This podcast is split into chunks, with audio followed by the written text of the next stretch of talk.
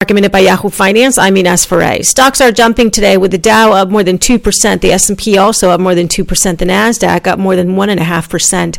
WTI oil is up more than 3% and Brent is up more than 1% as crude oil prices are jumping on optimism over the virtual OPEC Plus meeting which is supposed to take place tomorrow and hoping that Saudi Arabia and Russia will come up with some type of agreement for a production cut.